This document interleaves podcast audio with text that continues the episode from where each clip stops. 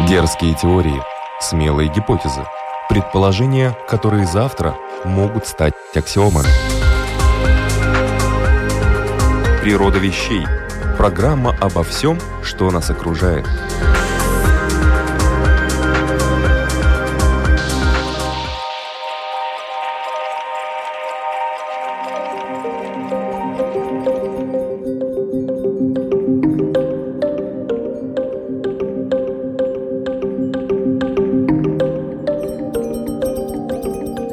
Приветствую вас, любители узнавать новое об уже известном.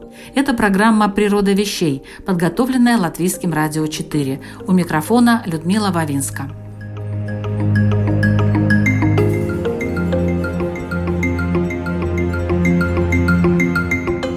Есть такая поговорка «Новое – это хорошо забытое старое». Как известно, она обычно используется в случаях, ну, скажем так, появления новой моды, повторяющей характерные особенности одежды 30, 40 или даже 50-летней давности – или когда кто-то использует методы, которые были в ходу в давние времена, но затем были заменены другими и забыты. И вот вспомнили, и оказалось работает – Люди, серьезно изучающие историю, знают, что и в науке, и в технике существовали периоды значительного расцвета. Изобретения и технологии древних, их знания о мире, достижения в области архитектуры, искусства, философии тысячи лет назад были очень глубокими и правильными даже по современным меркам. И плоская Земля, кстати, стоящая на трех китах, это период стагнации в развитии знаний, который был совсем недавно по меркам истории, а в некоторых древних учениях указывается, что Земля-то круглая. И вот вопрос. Идем ли мы последовательно, линейно, так сказать, планомерно от прошлого к будущему? Или это движение напоминает синусоиду, так называемые качели, то вверх, то вниз – какой точке своего развития мы находимся сейчас. Ну, не надо обольщаться по этому поводу. И что нас ждет? Эти сложные философские вопросы я хочу переадресовать нашему гостю. В программе «Природа вещей» участвует философ, директор культурного центра «Новый Акрополь» Андрей Грошев. Здравствуйте, уважаемый Андрей. Здравствуйте.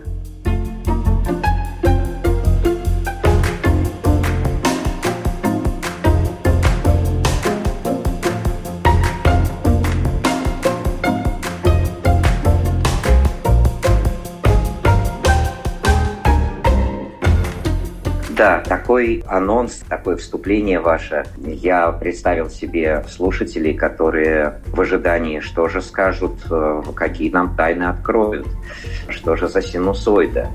Но давайте, может быть, последовательно. Я сразу скажу, что у меня нет ответов на эти вопросы. Какие ответы, которые бы удовлетворили большинство, наверное, людей. Я как философ интересуюсь этими вопросами, я ищу на них ответ. И, может быть, сегодня, поразмышляя вместе, вряд ли мы дойдем до истины, а именно поразмышляя, это будет нам полезно. Мы задумаемся о каких-то идеях, которые высказывались в прошлом. Посмотрим, в чем мы сегодня, насколько мы действительно продвинулись. И самый, наверное, главный вопрос, который задает себе большинство людей, а что нас ждет в будущем –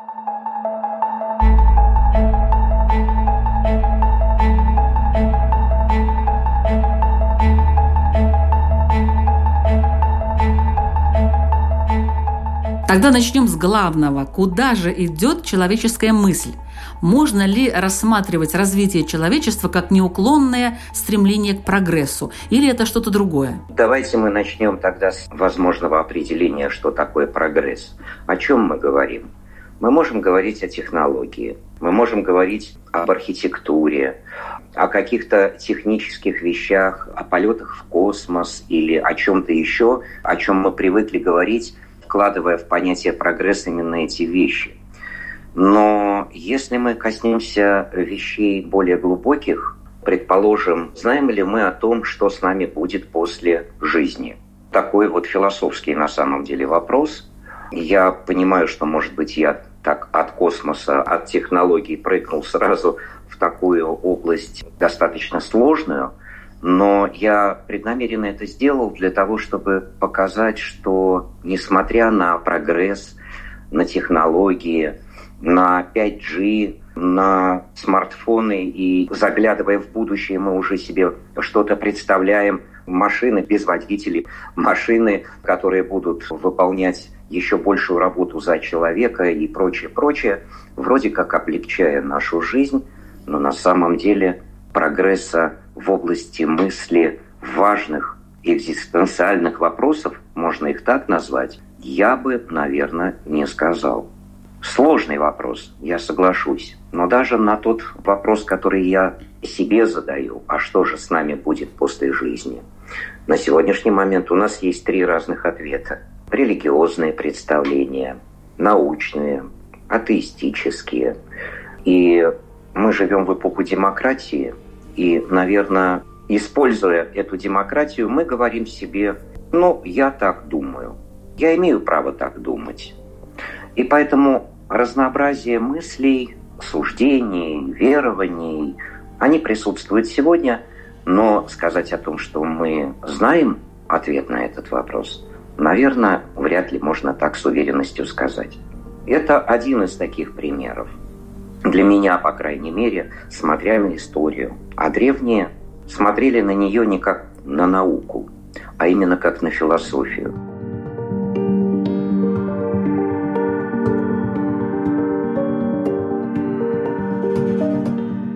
философии истории. Но этот термин использовал Вольтер впервые. Именно философское осмысление истории, потому что по каким критериям мы судим, что такое история? Это набор событий, фактов, смена цивилизаций, как это происходит, почему. Меня интересуют эти вопросы. Почему 3000 лет, 5000 лет, сколько? Я не знаю, сколько мы вообще дадим истории. Это тоже один из вопросов. Истории человечества – а некоторые начинают э, с 6 тысяч лет до нашей эры, а некоторые говорят о сотнях тысяч, миллионах лет назад. Но я не хочу сейчас углубляться именно в эти цифры, в огромные какие-то года.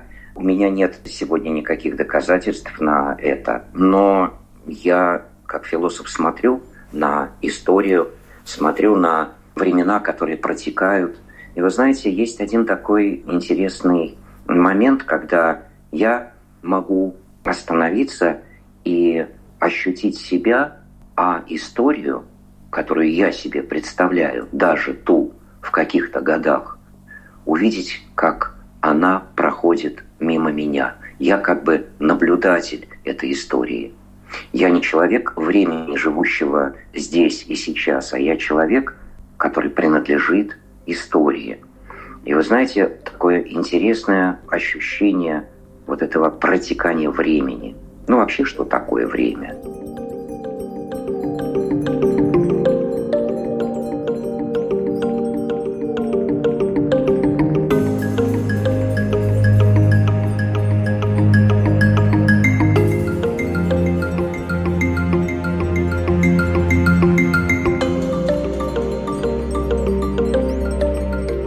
Прогресс человеческой мысли от прошлого к будущему.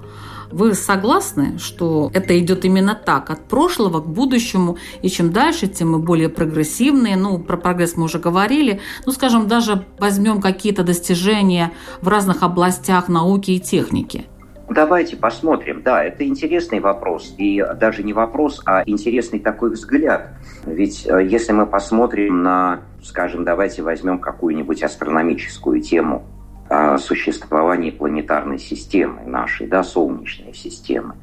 Я не говорю даже о круглости Земли, которую в Европе доказывали путем жизни и смерти, можно так сказать. А мы находим у древних цивилизаций Египта, Вавилона совершенно нормальное объяснение не только округлости Земли. Это отделяет от э, того, что мы называем Европой и нашей цивилизацией – отделяет порядка трех-пяти тысяч лет. То есть люди сначала знали, потом забыли, потом опять немножко вспомнили, потом опять забыли, и в какой-то момент это становится уже фактом. И я задаю себе вопрос, как так возможно? Если мы смотрим на историю как на некий прогресс от прошлого к будущему, от примитивного человека, как нас учат, который сначала ходил на четырех э, лапах, потом поднялся с палкой, потом этой палкой он себе добывал еду, а потом стал как-то выпрямляться – все это мы прекрасно знаем в картинках. Ну, дарвиновская теория, да. Да-да-да, и представляем это себе, но по этой логике, как бы, да, от пещерных э, людей до современного человека, вот идет такой прогресс. Но история это идет совсем не так, если мы говорим о истории знаний. И что мы можем сказать, что мы мудрее каких-нибудь там египтян или людей Древней Индии или Древнего Тибета – но вряд ли я бы так мог сказать, потому что те загадки, которые оставляют эти цивилизации нам сегодня, говорят о том, что мы не знаем. Но нам неудобно говорить о том, что мы не знаем. Мы же цивилизованные люди, мы же мудрее, мы же прогрессивнее их. Поэтому придумываются какие-то разные идеи, теории, которые как бы в кавычках объясняют нам то, что все не так. И это некие предположения – но факты – прямая вещь, поэтому есть очень много вопросов. Дерзкие теории, смелые гипотезы, предположения, которые завтра могут стать аксиомами. Природа вещей – программа обо всем, что нас окружает –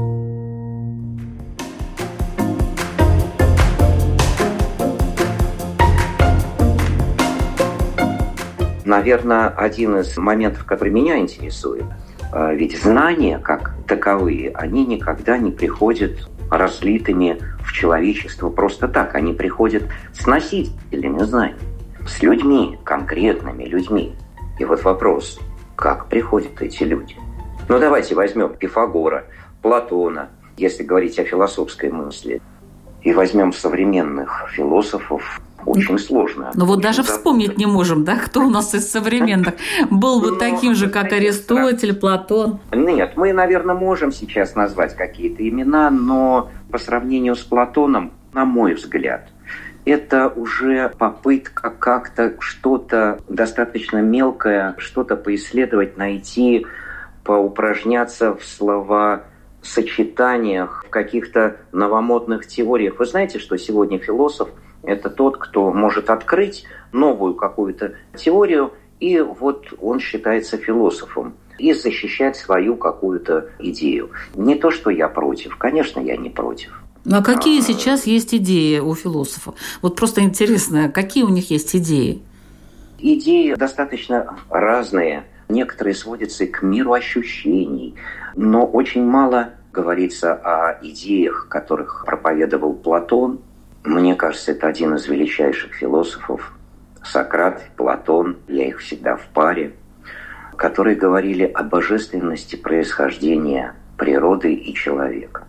Я понимаю, что эта тема очень скользкая. Что такое божественность? Но давайте представим себе все-таки, я когда читаю лекции по философии истории, так называется предмет, именно философское осмысление истории, я всегда предпочитаю начинать с точки какой-то отсчета. Мой двор, мой подъезд, я поднимаюсь, моя улица, мой город, моя страна, моя планета, Солнечная система, куда дальше? Дальше галактика, в которой я нахожусь. Мы с нашей Солнечной системой летим с огромной скоростью, и находимся мы на периферии нашей галактики, которая сегодня называется Млечный Путь. Этот масштаб впечатляет. Тут не километры, тут световые года, тут потрясающие не только расстояние, но непостижимость вообще этого всего мироздания. Я сейчас говорю только о нашей галактике, а я не говорю о существовании других галактик. И представьте себе, что мы на нашей планете Земля, в нашей Солнечной системе, летим вокруг центра нашей галактики и представляем себе о том, что такое истина, что такое это или то, и ищем ответы в этом земном пространстве, а абсолютно не представляя себе о том, куда это все движется, есть ли какие-то законы, мы подвержены этим законам или нет. Какова цель нашего существования?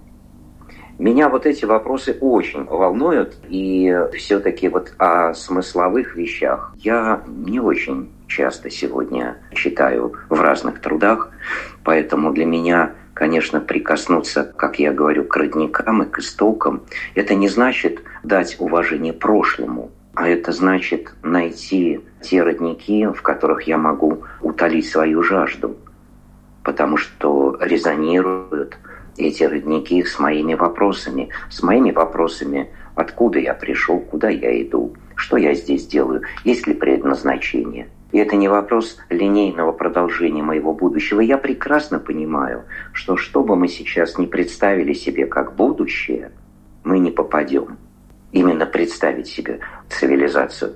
Но это все равно, что отослать себя там к Древнему Риму и представить себя в упряжке четырех лошадей, который размышляет о будущем, а что будет через две тысячи лет, и представить себе нашу цивилизацию. Но это невозможно. Ты понимаешь, что так э, история не идет. Она не идет по такой логике.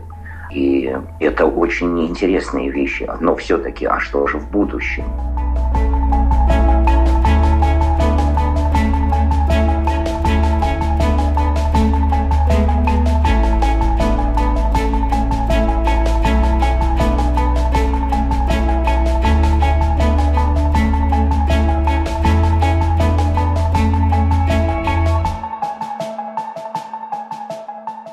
Я вернусь все-таки к вопросу, потому что, мне кажется, эта тема очень-очень для меня, по крайней мере, я не буду расширять ее на больший круг людей, но она для меня очень важна.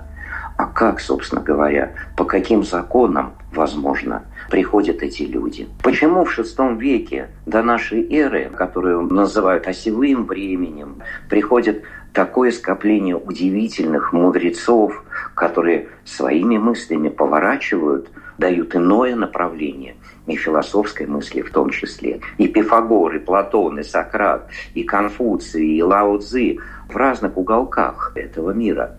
И мы понимаем, что они, эти носители идей, как-то направляют движение этой истории. Вообще, вы знаете, что история для меня, история – это ответ на то, как понимает человечество – определенные идеи, если хотите, архетипы. Она их может принимать, может отвергать, может э, создавать свои, но все равно это ответ. История – это ответ.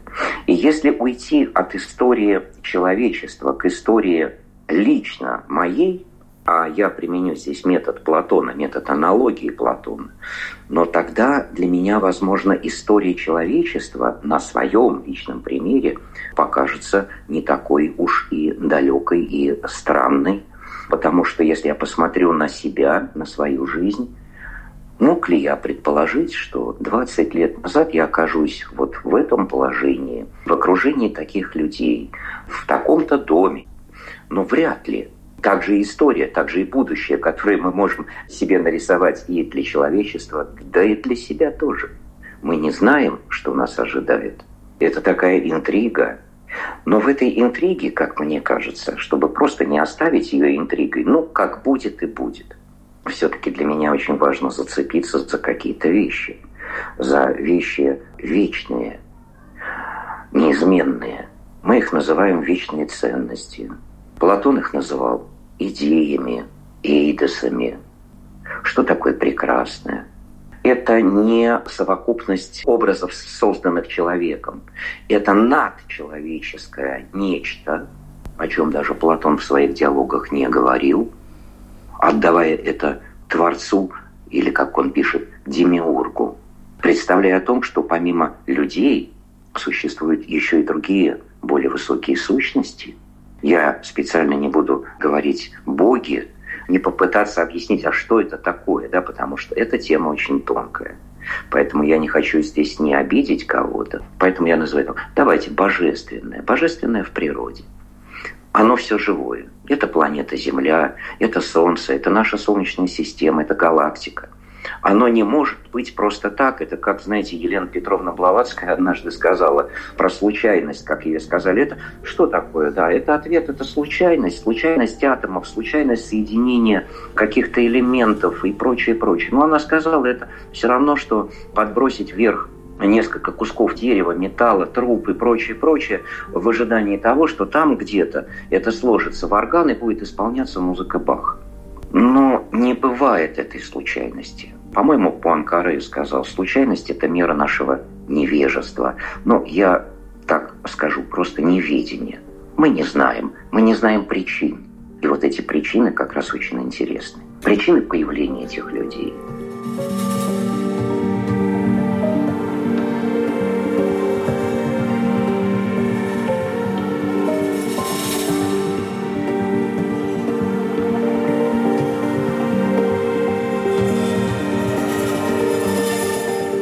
От прошлого к будущему и обратно. Как движется человечество и почему так происходит? Сегодня в программе «Природа вещей» мы говорим об этом с философом Андреем Грошевым.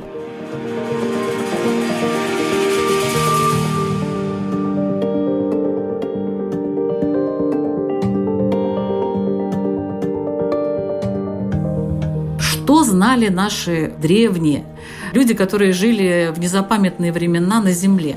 Знали ли они о каких-то вещах, которые только недавно открылись нашим ученым, скажем так, вторично открылись? Да, есть такие примеры, но это такая классика. Я могу говорить о Героне, который изобрел паровой двигатель, но он никого не удивил в то время и пройдет ну, около двух тысяч лет, давайте так округлим, прежде чем человечество вновь откроет силу движения паром. Об атомах говорил Демокрит, но тоже его теории остались незамеченными на протяжении тоже тысячелетий. Но я не говорю о каких-то других технических. Мы сейчас говорим все-таки больше о технических вещах. Но мы до сих пор не знаем, как египтяне построили пирамиды. Но, с другой стороны, мы тоже не знаем, зачем они их построили. Вот это для меня более интересный вопрос. Потому что вопросы делятся на три категории, как учил нас Платон, на вопрос «как», «что» и «зачем». Нас очень часто интересует вопрос «как». Как они это сделали? Как они распилили гранит, как будто они резали там масло? Как они? Как это? Как то? Но мы все-таки технари, простите. Может быть, я так грубо всех обобщаю. Но нас интересуют какие-то ощупаемые вещи. Мы живем в материальном мире. Но вот вопрос, а почему? А зачем? А вот эти истоки, это для меня, конечно, более интересный момент, потому что, как египтяне говорили, как наверху, так и внизу. Это не просто красивая фраза, как фраза Сократа «я знаю только то, что я ничего не знаю», но что стоит за этими фразами. Докопаться до этого, даже до любимой многими фразы Сократа «я знаю только то, что я ничего не знаю», но он предполагал, что чем больше он узнает, тем открывается большая область его незнаний. «Мудры только боги», — говорил Сократ. «Я лишь люблю мудрость, я никогда не могу достичь того, что я могу назвать истиной. Я могу только приближаться к ней, но все равно это движение к ней. Поэтому многие вещи ушли из нашей жизни. Для меня очень тоже важный вопрос, и современный, и вечный вопрос. Я вернусь опять к вот этим носителям идей, носителям знаний. А именно они нам могут пролить свет. А как они появляются на планете Земля? В какое время? Кто их рождает? Почему они приходят? Почему пришел Джордано Бруно или Гемистий Платон в 15 веке? Как началась эпоха Возрождения? С кого она началась? Мы сегодня знаем э, и вдохновляемся произведениями искусства, ну и не только там и философы, да, Марсилио Фичино, и Пико де Мирандол, и многие другие, а я про эпоху Возрождения.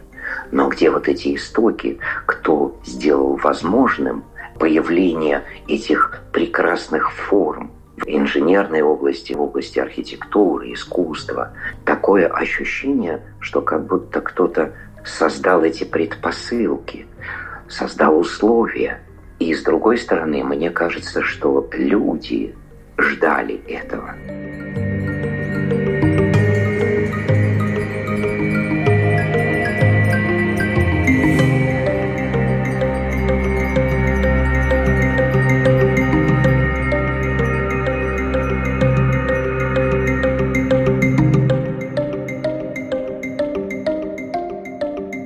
Меня очень важный момент, насколько сегодня человечество, ну давайте так обобщим, или лучше так сказать про себя, какие у меня сегодня вопросы?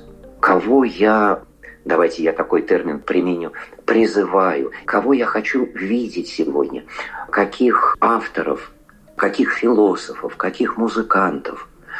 Ищу ли я это божественное, отражение этого божественного – потому что и музыка, и театр, и архитектура, и все, что творит человек, это есть ответ.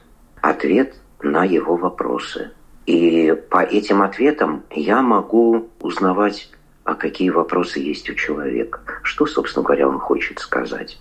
Он хочет выразить себя, он хочет быть модным, он хочет быть лидером, потому что так есть больше возможностей, или он что-то другое ищет. И еще один момент, который мне кажется очень важным. Это рождение. Рождение человека. Вы знаете, если посмотреть на древнее наше учение, я опять возвращаюсь и к Индии, к Египту, моему любимому в том числе. Ведь этому процессу рождения человека предшествовал очень длинный путь подготовки и задавания вопроса – какая душа придет на эту землю. Я, может быть, банальные вещи говорю, но если бы человечество сегодня, люди, задавали бы хотя бы этот вопрос себе, а кого? Не просто «я хочу», потому что это инстинкт, мы все находимся тоже и в власти этих инстинктов. Или не во власти, а они существуют у нас, и мы можем отходить от этих инстинктов и включать немножко другие вещи в свою жизнь. Но вот эти носители идей, если верить нашим замечательным лидерам, которые сменяли один другого на протяжении тысячелетий в Египте, которых мы сегодня называем фараонами, вот их основной задачей было не увеличение своего богатства, не какое-то процветание в нашем понимании, а основная задача, кто будет поддерживать эту идею дальше. Поэтому это было связано с рождением нового человека. И у нас нет времени сейчас рассказывать про эти прекрасные церемонии и прекрасную подготовку. Но я тоже отдаю себе отчет в том, что попадание определенной души – это не случайный процесс. Абсолютно не случайный. И если к этому отнестись без прагматики, не стимулируя только где-то рождению деньгами и много-много, очень тонкая тема. Но я понимаю, что вот эти знания, они забыты. И я очень надеюсь на то, что когда-нибудь они вернутся. И сегодняшняя история наша – это ответ на то, как мы понимаем эти идеи. Природа вещей. От малых до самых больших, от известных до самых загадочных, от простых до самых сложных. В подкасте и на Латвийском радио 4. К чему мы стремимся? Что мы хотим? Против кого или за что мы, собственно говоря, живем? Это ответ, равно как и ответ в любой другой эпохе человечество, я повторю, с его ответами создает эту историю. И мы можем увидеть эти картины, которые проходят. Все цивилизации разные, они тоже как люди. Они имеют свое начало, свое рождение, и их тоже кто-то рождает. Это тоже интересный момент. Кто-то родил Египет, кто-то родил Грецию, Рим, и, к сожалению, сегодня уходящую цивилизацию Тибета – о которой сегодня мы мало что слышим, но это трагедия. На наших глазах сегодня уходит эта цивилизация. Она умирает. Это печально для меня, по крайней мере. Хотя я тоже умом сознаю, что, значит, и время пришло, наверное, ей. Хотя по-человечески мне очень это жаль. Куда человечество идет, как бы мы не знаем все-таки, но куда человечеству смотреть? Вперед, назад – вокруг себя, что происходит сейчас? Вот что важнее? Я возьму, наверное, такой тоже мой любимый образ. античное божество, которое мы знаем под именем Янус. Да, он двуликий, и поэтому очень многие люди как-то к этому двуличию относятся не совсем, мне кажется, верно. Янус – это божество, смотрящее в две стороны. У него два лица. Одно лицо старое, с бородой, умудренное опытом. Он смотрит в прошлое. А второе лицо – молодое, которое смотрит в будущее. А мы – это та точка, которая соединяет прошлое и будущее. Ну, кстати, любопытный момент, ведь наш январь от Януса, поэтому это новое начало, это та точка, где прошлое, настоящее и будущее соединяются. Мы обычно как на 12-й удар в Новый год держим пробки от шампанского, а древние относились немножко по-другому к этому. Они ловили эти мгновения уходящего года под удары колокола или каких-то других звуков, вспоминая о прошлом, смотря в будущее и ощущая вот этот миг настоящего. Прекрасно сказал Экзюпери, мне кажется, если ты хочешь увидеть будущее, приуготовляй настоящее. От настоящего зависит твое будущее. Если хочешь его увидеть, работай сейчас, здесь, в настоящем, в настоящем. И тогда будущее будет ответом на то, что ты вкладываешь в это настоящее. Ведь есть такой синдром у нас, у многих, отложенного счастья. Когда мы говорим не сейчас, завтра, в выходной, в отпуск, когда уйду на пенсию, мы постоянно откладываем это настоящее, думая о том, что там настанет какой-то лучший период, и тогда уж мы там оторвемся, если так образно. Мне кажется, это ошибка. Жить в этом настоящем, в этом внутреннем янусе, который соединяет в себе прошлое и не видит будущее, но трудится в этом настоящем, вкладывая в него то, чем он живет. А будущее будет вот то, чем ты живешь сейчас, ответом через какое-то время. Хотя трудно, конечно, себе это так представить. И, конечно, мы можем сказать, ну, смотрите, вот люди такие честные, истинные, мудрые, вот они вот так жили, а на самом деле вот они оказались за решеткой, распятыми в тюрьме, сожженными на костре. Это тоже история, история этих людей, которые не могли предать своих внутренних ценностей. Они не были упрямцами, они не хотели быть распятыми, сожженными, угнетенными и прочее, прочее. Но по-другому не могли, потому что они живут другими ценностями, которые выше обычных, житейских, человеческих, в смысле выживательных каких-то моментов.